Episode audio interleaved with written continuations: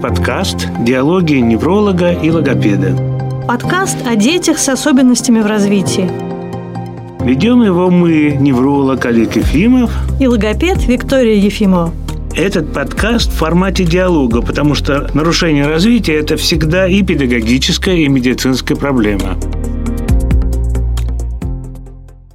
Здравствуйте! Сегодня мы хотим поговорить об очень сложной, загадочной, противоречивой теме об эхололии. Ну, может быть, не все знают, что такое эхололия. Эхололия – это такое поведение ребенка, когда он повторяет фразы, которые он слышал ранее. Иногда он повторяет то, что он слышал непосредственно вот сейчас. Говоришь, как дела? Он тебе говорит, как дела? Это непосредственная эхололия. Иногда он повторяет какие-то фразы из рекламы, из мультфильмов, которые он слышал давно. Иногда даже мы не можем определить, когда он это слышал, откуда, но всегда кажется, что вот это что-то такое не в тему, что это какое-то стереотипное поведение поведение, которое очень пугает специалистов и родителей. Вы знаете, однозначно большинство специалистов, психиатров, невропатологов, логопедов, дефектологов, они считают, что это однозначно плохое явление. Чаще всего это указатель аутизма. У меня были сомнения так ли это, потому что это очень сложное такое явление язык. И я с большим удовольствием прочитал книгу, которую написала моя жена Виктория. Книга была прочитана буквально за несколько часов. Вика, расскажи, какая предтеча вот для создания этой книги была? На самом деле, как э, ни странно, началось все с Инстаграма, где я разместила несколько публикаций на тему того, как я понимаю хололию, какие перспективы у ребенка с эхололией, почему они у детей возникают. И был очень хороший отклик отклик наших родителей, моих подписчиков, и стало понятно, что действительно вообще-то про эхололию вот в таком каком-то положительном ключе информации никакой нет. Но кроме того, что это признак аутизма, никто больше ничего не знает. Я решила написать книгу, потому что моя кандидатская диссертация была посвящена коммуникации, и если посмотреть на эхололию с коммуникативной точки зрения, то часто оказывается, что это такой временный этап, который помогает ребенку перейти к нормальной коммуникации и часто к инициативе активной речи. Да. О развитии речи ребенка в норме очень мало известно. На самом деле известно это много, и много специалистов, которые этим занимаются. в основном. Да нет, и наших, российских, но проблема в том, что по каким-то загадочным причинам специалисты, которые занимаются нарушением развития, они вообще никак не пересекаются со специалистами, которые изучают норму. Это действительно проблема, потому что если посмотреть на многие патологические явления с точки зрения онтолингвистики, то становится понятно, понятно, что это не патология, это просто то, что ребенок должен был сделать гораздо раньше, там, в год. В год, в полтора года, если ребенок, э, его речь развивается нормально, то эхололия является вообще у многих детей определенным этапом развития. И поэтому, если у ребенка есть тяжелое нарушение речевого развития, отставание в речевом развитии, то вполне вообще-то логично, что он может использовать вот такие вот способы общения, характерные для ребенка младшего ну, возраста. Да, поскольку ребенок уже большой, но его язык, он где-то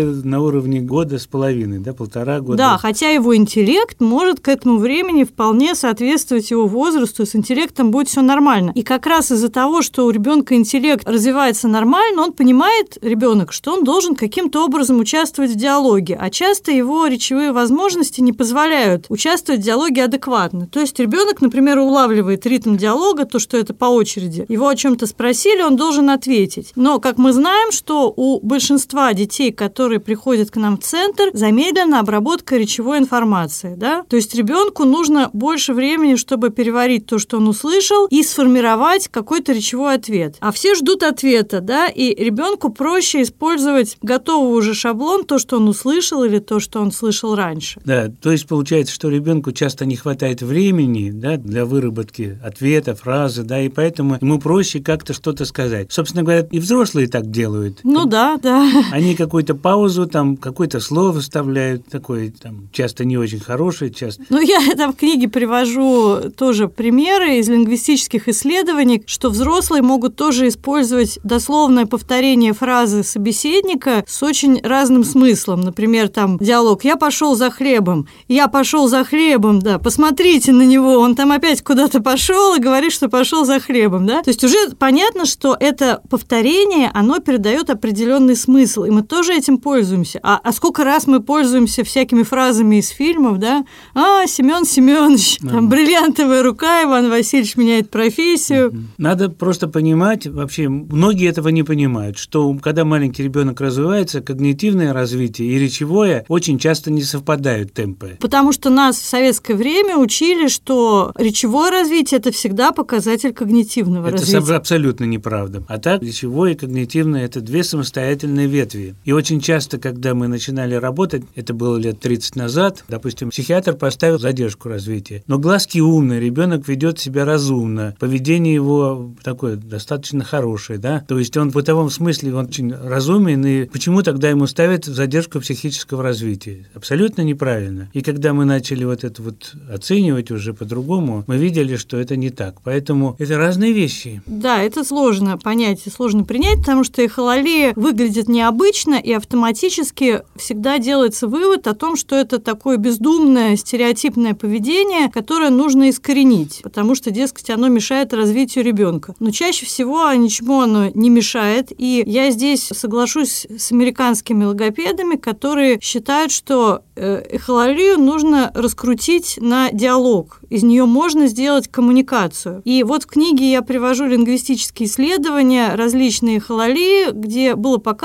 что в основном это доступное для многих детей средство поддержания диалога со взрослыми. Конечно, главное, чтобы был диалог. Угу. И если ребенок использует эхололию в качестве развития коммуникации, то это благо, это здорово, это надо развивать, приветствовать, а не говорить, что это признак аутизма и признак умственной отсталости. Здесь просто нужно владеть определенными знаниями, чтобы понимать, что в коммуникации вообще-то 70%, что мы используем, это не речь, это паралингвистические средства, это взгляды, перемещения, прикосновения, выражение лица. И поэтому, когда обычно взрослые анализируют эхололию, они анализируют только то, что ребенок сказал, и видят, что, в общем, сказал он не в тему, это не соответствует контексту. Но если э, сделать такую простую вещь, снять видео, да, ребенка в момент, когда он использует эхололию, и посмотреть это видео без звука. Если вот исключить содержание речи, и в этот момент вы можете увидеть, что ребенок, который использует эхололию, подошел ко взрослому или показал какой-то предмет, или, может быть, даже просто каким-то периферическим зрением посмотрел на взрослого. То есть вы увидите коммуникацию, и тогда станет понятно, что это поведение совершенно не бессмысленное. Вообще удивительно, что у нас столько педагогических вузов, где готовят логопедов, логопедов, дефектологов, психологов. И эта тема совершенно, так сказать, находится на очень низком уровне. Поэтому эта книжка для меня была откровением. Я невролог, но я прочитал ее с огромным удовольствием, и очень много стало для меня ясно. Хотя я до этого очень много понимал из разговоров с Викторией. Своей. Ну, в книге не только мои там какие-то взгляды и измышления, я собрала достаточно большое количество литературы на эту тему, ну, в основном англоязычной, и э, разные взгляды постаралась осветить, Потому что действительно иногда бывает ситуация, когда ребенок, скажем, учится в обычной школе, но его эхололия мешает его продвижению в социуме, тогда, может быть, имеет смысл логопеду работать вместе с EBA-терапевтом над тем, чтобы это поведение уменьшилось. Но вот это вот задача, которые друг другу противоречат. Если мы уменьшаем эхололию, мы, как правило, препятствуем и речевому развитию ребенка. да, нарушаем угу. коммуникацию. Хоть в каком-то смысле идет коммуникация у ребенка, ребенка, мы ее гасим и убиваем, да? Ну, есть... во всяком случае, у себя на консультациях я часто вижу детей с эхололией, как правило, эту эхололию легко превратить в диалог. Другое дело, что не всегда бывает такая ситуация, когда можно эхололию превратить в диалог. Вот был у меня мальчишка на консультацию, он все время говорит 68, 68. Если с ним на эту тему начинать говорить, он с удовольствием развивает тему. Но а, понятно, что такому мальчику в группе детей сложно заниматься, потому что педагог тогда будет все время занят им. Да, вот когда когда стоит вопрос о занятии в группе или индивидуально, здесь эхололия может быть, конечно, помехой. Но уже тоже известно и научно доказано, что по мере того, как инициативная речь ребенка развивается, у него появляются новые возможности, эхололии уходят сами. То есть все равно есть смысл эту эхололию раскрутить на диалог, и постепенно она уйдет, потому что если мы просто запрещаем ребенку использовать эхололию, это уже тупиковый вариант.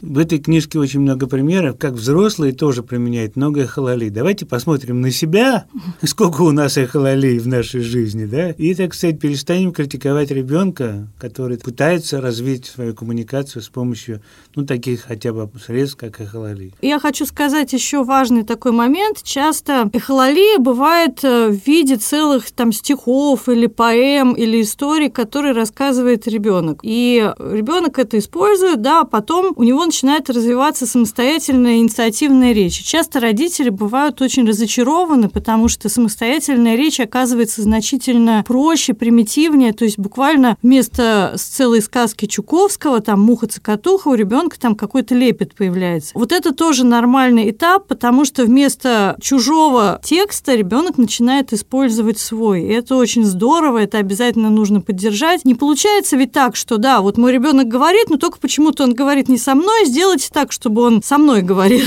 и все будет нормально. Все-таки собственная речь может отличаться от вот этих вот больших кусков, которые ребенок запоминал целиком. К сожалению, сложно однозначно ответить на вопрос, вот все-таки хололея это абсолютно нормальное явление или патологическое. Но есть такая теория, что часть детей осваивает речь таким вот гештальтным глобальным способом. То есть они запоминают информацию целыми кусками. И вот одна из теорий возникновения хололии, она именно такая. Но это опять же аргумент к тому, что с этим нужно работать, этот гештальт нужно разбивать на какие-то кусочки поменьше, включать в коммуникацию. И э, мы в логопрогнозе это делаем на самых разных занятиях. К сожалению, большинство логопедов сейчас просто ставят звуки, считают своей обязанностью поставить звуки, да? Ну да, к моему большому вообще изумлению, я прочитала, кто-то уже писал о книге, и что, мол, хорошо бы, что ее прочитали логопеды, потому что они отказываются заниматься с детьми, у которых есть эхололия. Я была просто в шоке, прочитав это. Да. Ну, э, я думаю, что просто, когда мы видим что-то непонятное, и то, что мы, как специалисты, мы не знаем, как с этим работать, может быть, действительно более честно отказаться, когда ты не знаешь, что с этим делать. Поэтому я надеюсь, что эта книга будет полезна и родителям, и специалистам, потому что когда ты понимаешь, что это, какие могут быть механизмы, какие могут быть варианты развития этой ситуации, то это уже перестает быть таким страшным, непонятным, пугающим явлением. Хотелось бы, чтобы и психиатры некоторые, которые любят ставить диагноз только, значит, аутизма только по наличию эхололии у ребенка, хотя бы познакомились с этой книжкой. Потому что, к сожалению, они очень категоричны бывают, и сплошь и рядом у них диагноз этот на устах аутизм, как только они услышат у ребенка эхололию. Я на самом деле надеюсь, надеюсь, э, что результатом этой книжки будет то, что появится больше специалистов, которым захочется в этом разобраться которые вместо отторжения будут испытывать, может быть, интерес даже к этому необычному явлению и э, разрабатывать новые пути работы с эхололией. Спасибо большое, Виктория, за такую замечательную книгу. Там столько ссылок. Вот что нет в педагогической нашей отечественной литературе, это такого обзора англоязычной литературы. Это бедная ссылка друг на друга получается. Ну, я хочу сказать, что все-таки катализатором моего интереса к этой теме, к э, коммуникации, была все-таки Стелла Наумна Павловна Цейтлин, наш петербургский ученый, а не иностранные авторы. Я, конечно, очень ей благодарна за это. Ну что? Все, спасибо. На этом мы До прощаемся. Свидания. До свидания.